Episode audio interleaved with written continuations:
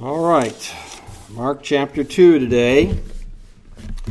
Before we start, we have a lot of young people here today, and uh, I know that it's difficult for you to sit and listen for a long time.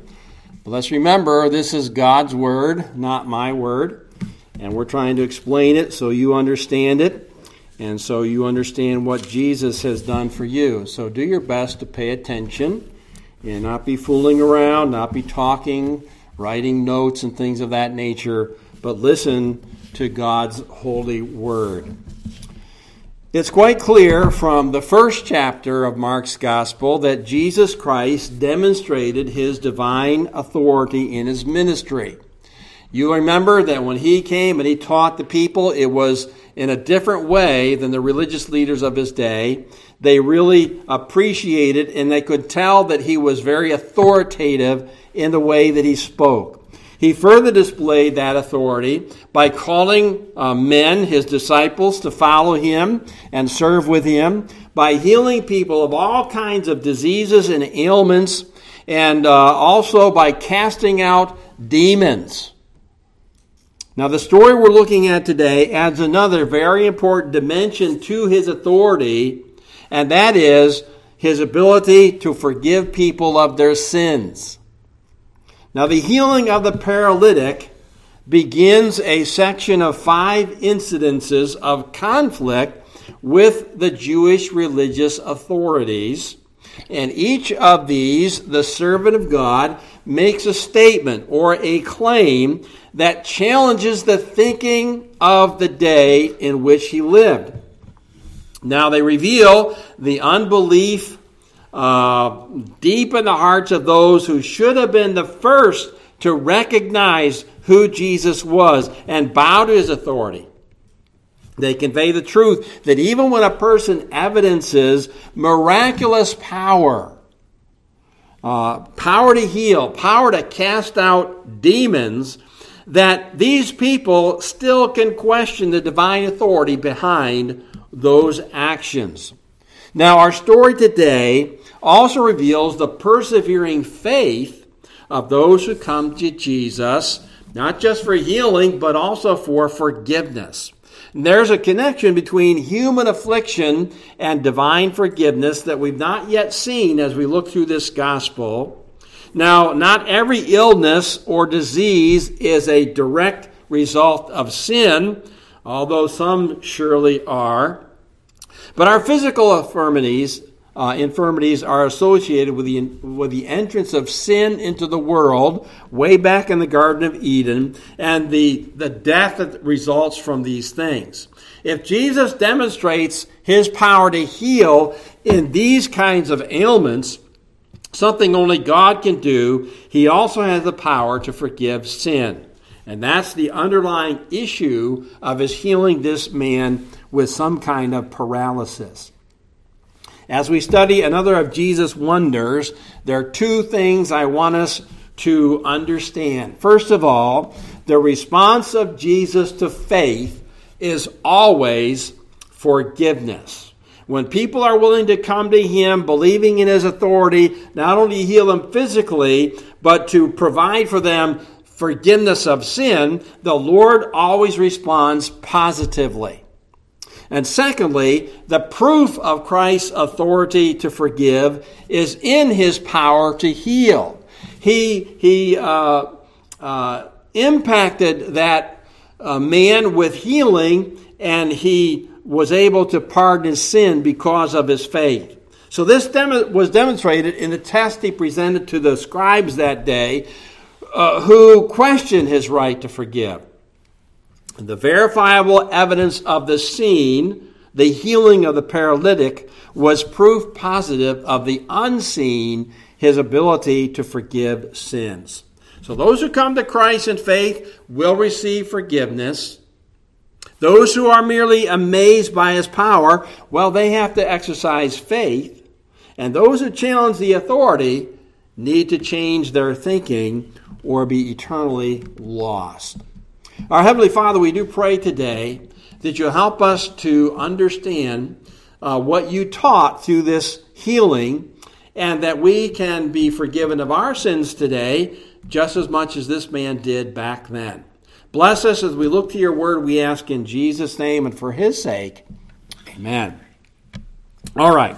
The first thing we want to look at here, verses 1 through 5, is Jesus always responds to faith with forgiveness.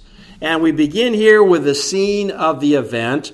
And uh, we have to remember that these, uh, these five stories, true stories, about uh, uh opposition that Jesus would face, they're not in chronological order. Mark's put them together here to display for us that even though Jesus was very popular, there were still people who opposed him. Course, religious authorities of the day. And that would increase over time until finally he was betrayed, he was brought to these trials, and finally he's crucified um, uh, before them. Now, verse 1 tells us that he came back to the city of Capernaum, which was his um, uh, central place uh, from which ministry went out. And this occasion seems to occur after the Galilean campaign that started back in chapter 1, verse 39.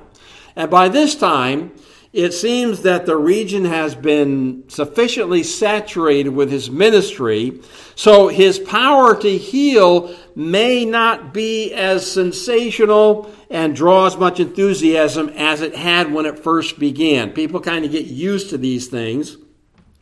And his, his team's able to come back to the city of Capernaum and pretty much unnoticed. But it doesn't take long before people hear in verse 1 that he's back in the house. This would be very likely Peter's home. And there's no time really to get any rest or recuperation because they start packing the place out real quickly. And as people pack that house, Jesus begins preaching. Now, there's something here that you may not know. Uh, archaeological research in Capernaum has actually uncovered what they believe to be Peter's home.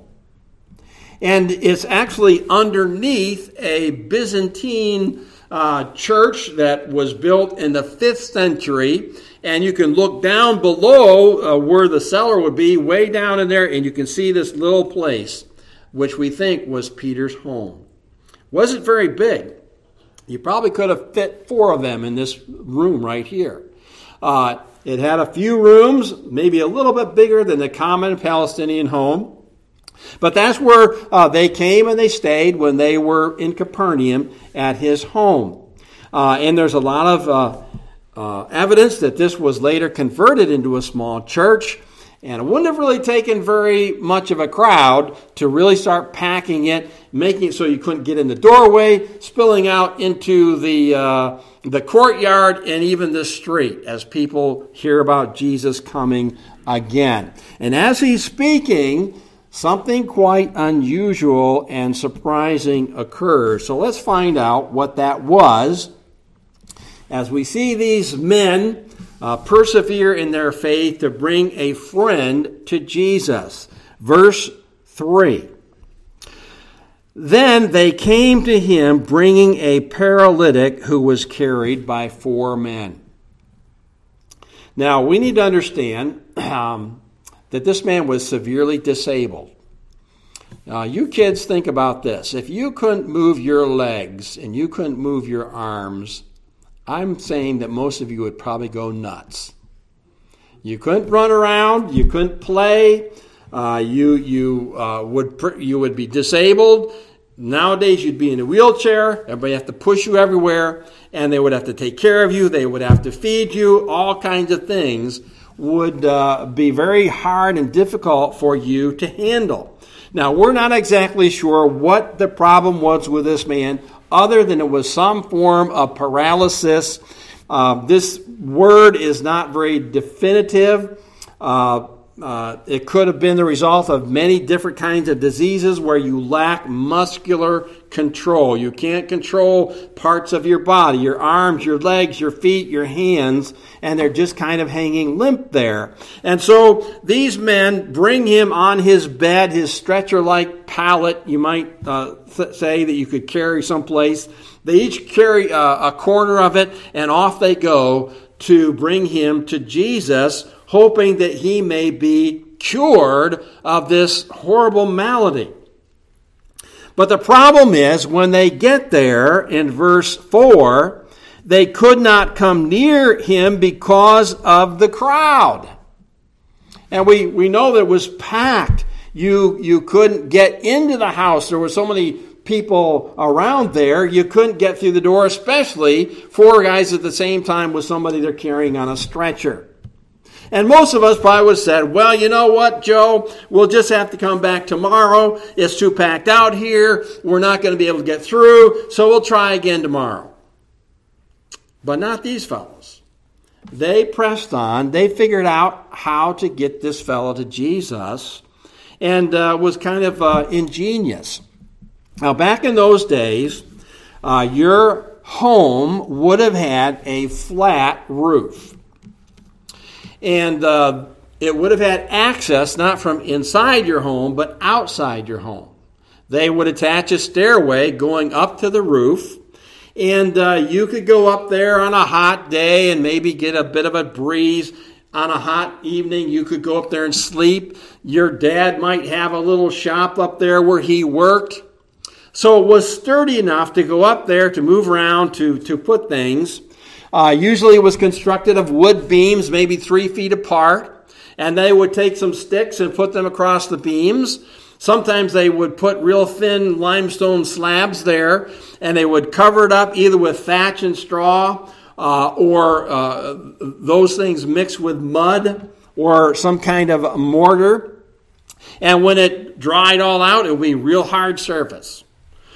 so these guys somehow make their way around to that staircase and they get their buddy up there and they, they come to the middle and they start digging it out.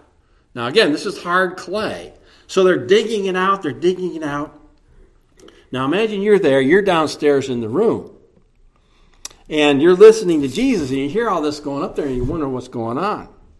And all of a sudden, you know, some dust starts coming down and little pieces of clay start coming down, and your kids are in the front row, and you're saying, "Look at that! What? That's funny."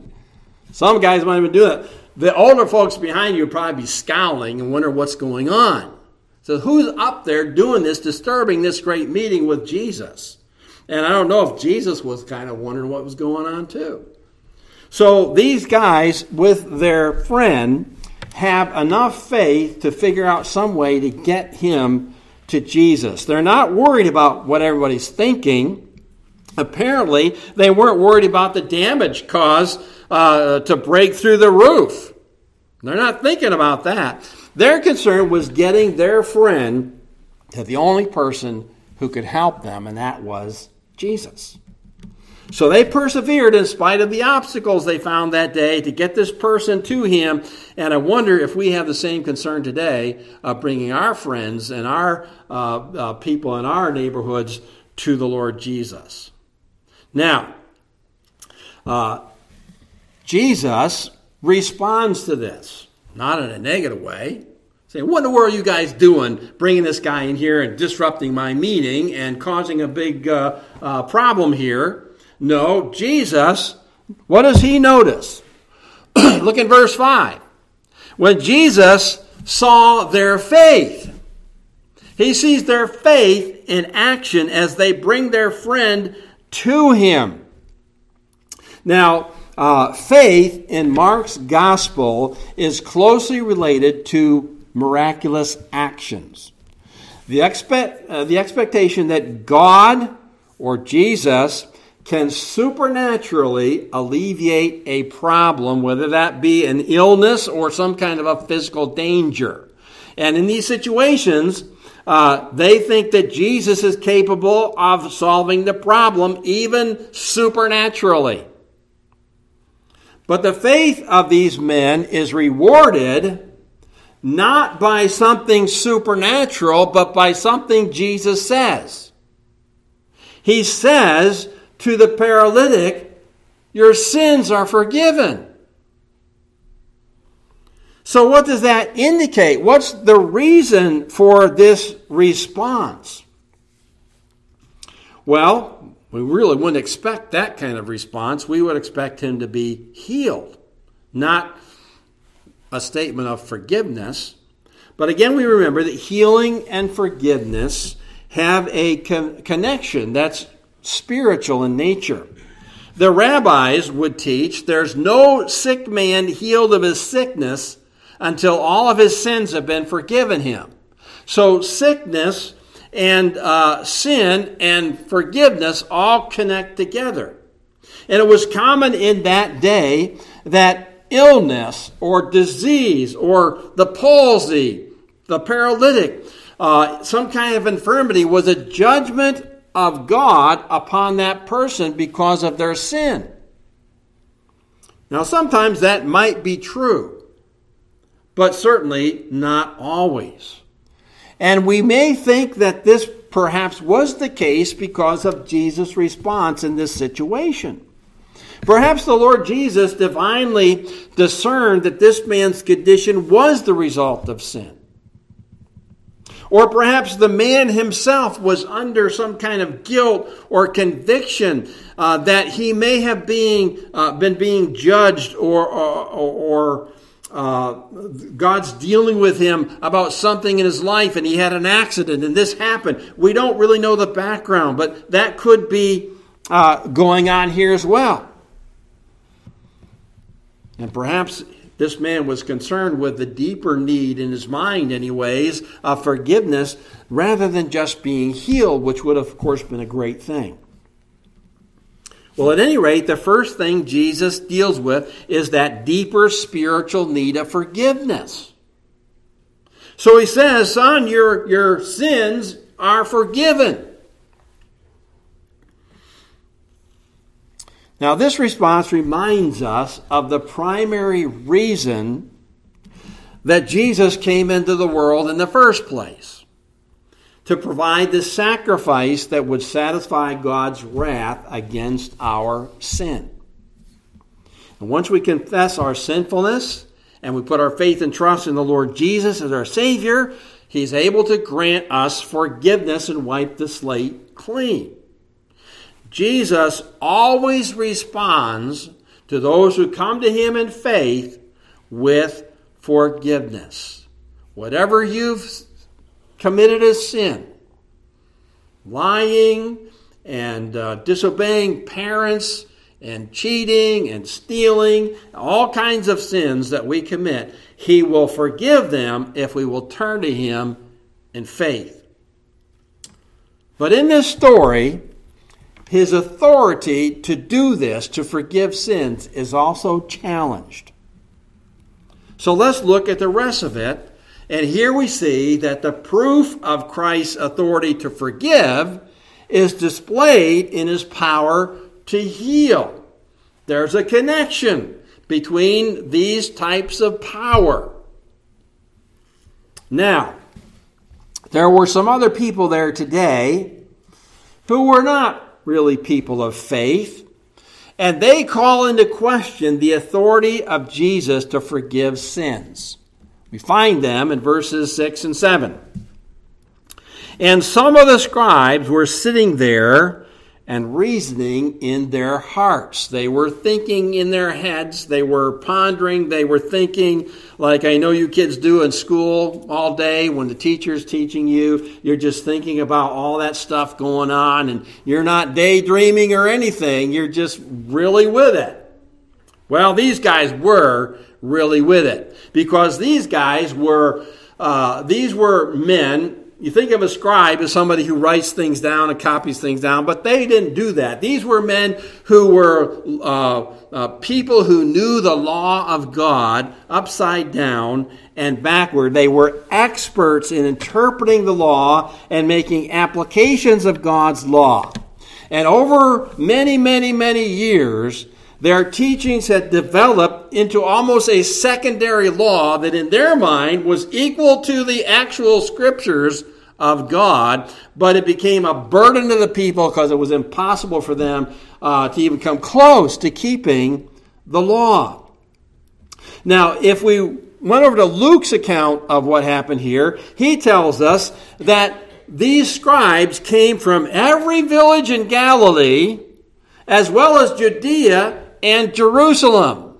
So uh, they're, they're a group of men from all over the place coming to listen to Jesus. So the ministry of Jesus was drawing the attention of these religious leaders who loved their own authority and they viewed Jesus as a threat to that authority. So they didn't really come to consider what Jesus had to say and compare it to Scripture. They came to entrap him in some way uh, uh, in the law. And their lack of faith resulted in this kind of thinking and reasoning about Jesus' authority that was really all kind of messed up. Now, when Jesus said in verse 5, Son, your sins are forgiven you, he doesn't say, I forgive you of your sins. It's kind of left blank there. As we go on in the story, it does become clear in verse 10 when Jesus says he does have the authority and he's going to prove it.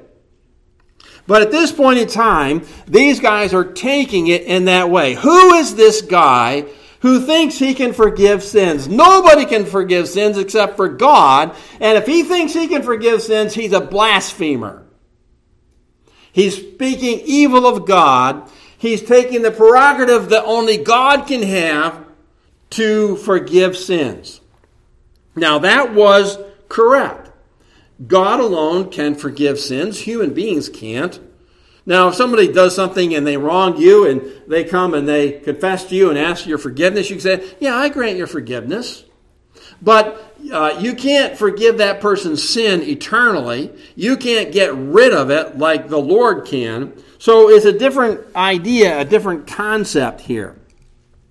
Um, no man has the authority to forgive sin but God. And if somebody claims to have that authority, well, they're taking a prerogative they don't have and they're committing this sin of blasphemy. And those men did not think even the Messiah uh, had that kind of authority. One commentator wrote To claim to do what only God could do and constitute himself God's spokesman in declaring sins forgiven was to infringe the divine prerogative. And blasphemy, uh, blasphemy included this and irreverent and profane and impious speech toward God. And its penalty, according to the law, was death.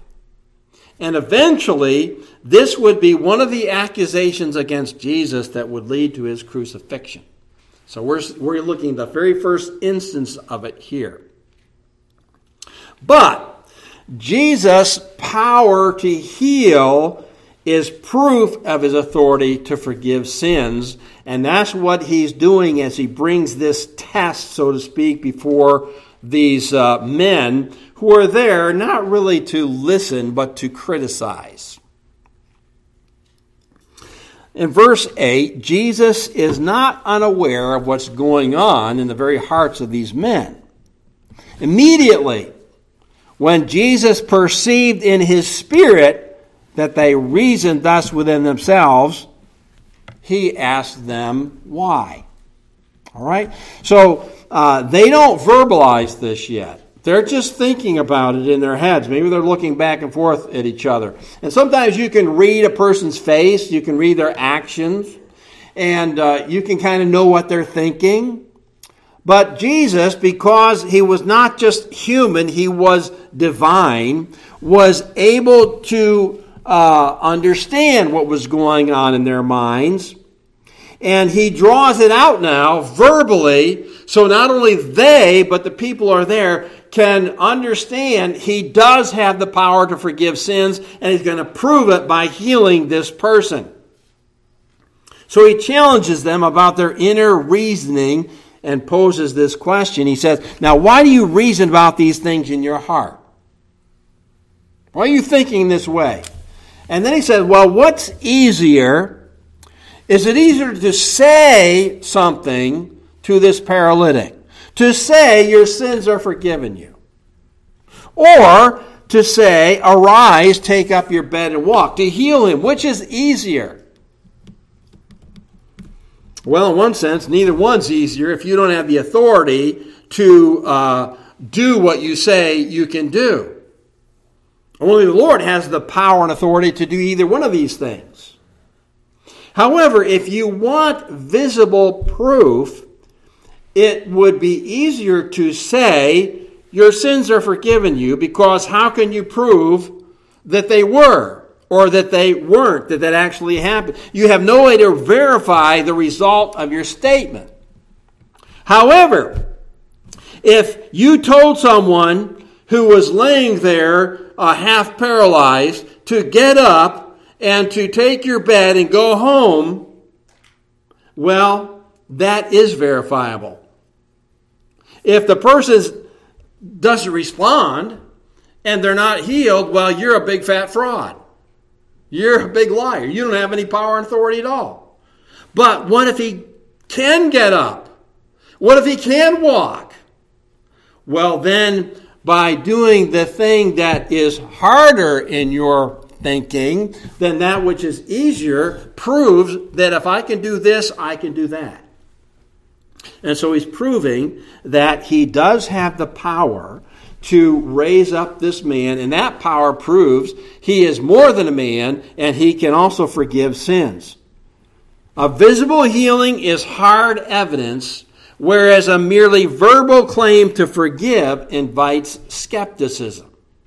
So Jesus is going to prove his power and his ability to forgive sin by healing this man. Now, as he's making this statement in verse 10, he's speaking, first of all, to these scribes but that you may know that the Son of Man has power on earth to forgive sins. Okay, so he's speaking to them. I want you to know that I have authority to forgive sins. Now, we think of God in heaven being able to forgive sins, but now I'm on earth and I can forgive sin. So, what is that saying about Jesus? Is he merely a man or is he more than a man? And this is what he wants to show them. This is wants to prove that they will know he, a human being, more than a human being, has this power to forgive people of their sins. Now, Jesus uses a, a frame uh, or a, um, a phrase or a title about himself, Son of Man. This is the first time in Mark's gospel he uses this. And this is a title that Jesus preferred to address himself. Mark uses this 14 times in the rest of his gospel. And this is the phrase that can mean that I'm, I'm a human, I'm a son of man. But Jesus used this designation with its messianic overtones. And if we went back to Daniel's Gospel, chapter 7, verses 13 and 14, we would find that it was used there in a supernatural way about someone who was going to come, a king who was going to come, present himself to the Ancient of Days, which is God Himself, and is going to destroy all the kingdoms of the earth and set up His own kingdom. And this is something that the Jews hoped the Messiah was going to do. So it's got messianic overtones without using the name Messiah. Jesus did not refer to himself as Messiah. That's something you had to decide for yourself. And back then, uh, the term Messiah had negative political associations that he didn't want to, to, to be attached to.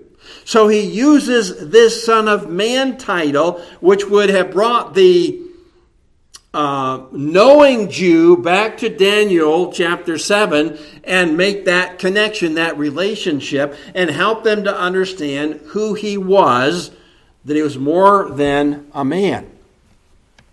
So people had to decide from Jesus' teaching, from his miracles, whether he was just a man or that he was the man prophesied in the Old Testament who was the Jewish Messiah. Okay, so he's looking at the scribes, He says, I want you to understand I do have authority to forgive sin. Then he turns to the paralytic, the man who's laying there on the pallet, and he says to him, Arise, take up your bed, and walk.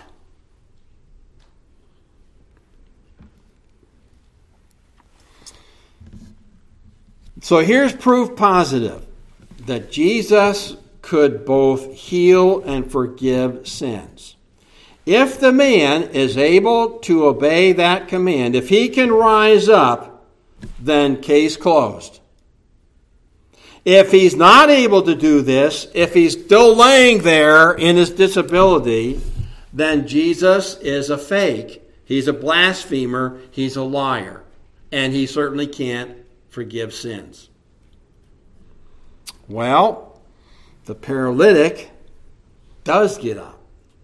Immediately, he feels his strength surging through his body. He takes no time to stand up, take up his bed, and head home. And uh, I believe Luke tells us he's glorifying God as he does so and as he should. And he went out in the presence of them all. So everybody was there, now is making way for this guy to walk home. They all see this going on. There's no uh, denying that Jesus performed this uh, miracle. That this man who was paralyzed, who couldn't walk, is now healed.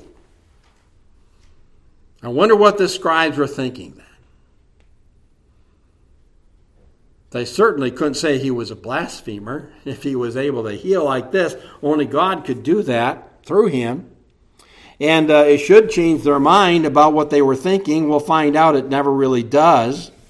But Jesus is proving that by doing in the mind of the scribe what was the more difficult should make them understand that what they might think is less difficult because it's not as verifiable is possible because of what he did physically. Now, the crowd responds here, as they typically do in these healing situations, so that all were amazed and glorified God, saying, We never saw anything like this. Now, they've seen different things happen, but they've never seen anything exactly like this. They were awed, and for the first time, it's mentioned here that they glorified God. They gave God the glory. So that's the first instance where the Lord is honored. He's seen as being behind all of this. Nobody could deny his power was evidence as these people cry out. They never had witnessed anything like this before. Now, it's not really clear if their response included what Jesus taught about forgiveness through the miracle or just the miracle, the healing itself. What is clear is that there was much food for thought as he demonstrated his authority to forgive sins through his power to heal. And there's much for us to think about as well today. First of all, the paralytic is another physical demonstration to us of the paralyzing power of sin. We are as weak and powerless spiritually as this man was physically. He could not heal himself. He could do nothing to change his condition. He must come to Christ and Christ alone for healing. And we must come to Christ alone for forgiveness of sin. We cannot do anything to change our, our, our sinful condition but trust in what the Lord Jesus has done for us at Calvary. He provided the only cure for sin through his death and resurrection. And only he is capable of raising us up from spiritual paralysis due to sin. Secondly, this man would never have gotten to Jesus without the help of others. It's a reminder to us that we have a responsibility to help people come to the Lord. Most people who get saved do so through the agency of other Christians. They share a testimony with them, they bring someone to church, they hear uh, something from the pulpit. Uh, they get witnessed to by a neighbor or a workmate. These are different ways that we are used of God to help others come to Christ. We have a responsibility in this area. Then there are always people who oppose the gospel of God's word, like the scribes did. The word of God reveals the only means of salvation, but many oppose it today. The word of God conveys true morality that the world rejects today. The Christian faith, even in America, is consistently being marginalized. And we need to continue to stand in the face of opposition like Jesus did by portraying the truth about who he is and what he can do. And finally, we need to think about the truth that there were three types of people present that day. First of all, there were people of faith who believed that Jesus had the power to heal, and they took their friend to him. They learned that day that Jesus also had the power and the authority to forgive sin. Then there were people present who were observers. These folks were there, they were curious, uh, they were listening to Jesus, perhaps they were anticipating him to perform another miracle. They even praised God because of what they witnessed that day. But did they really believe in Christ? And finally, there were critics present. Men versed in Scripture, but unwilling to compare what the Scripture said with what Jesus said, and so they were skeptical about his authority. So, in which of those categories are you today? Are you a believer? Are you an inquirer, an observer? Are you a skeptic?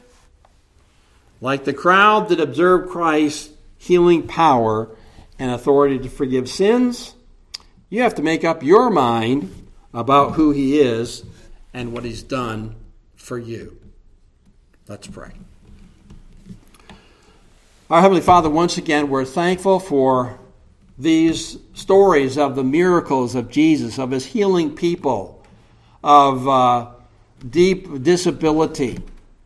But Lord, it reminds us of the connection between physical infirmity and spiritual needs. Lord, we confess that we're no better off spiritually than that man with uh, paralysis was. We can't heal ourselves, we can't fix ourselves. We can only fall upon your mercy uh, as our Savior. And we pray this morning if someone's not sure of their relationship to you, that they would come to Christ in faith, asking forgiveness of their sins, that He might grant it to them. Then, Lord, we would ask you to help us to be like those men who brought Him to the Lord Jesus in the first place, to be concerned about the souls of others and do what we can to reach them with the gospel of Christ. We do pray, Lord, that you'll help us to stand against the growing opposition to your word, even in our own country today. We might have the wisdom and the uh, understanding and the knowledge that Jesus did to deal with those who oppose the ministry. So, Lord, in these different ways, help us to be obedient to your word today. We ask in Jesus' name and for his sake. Amen.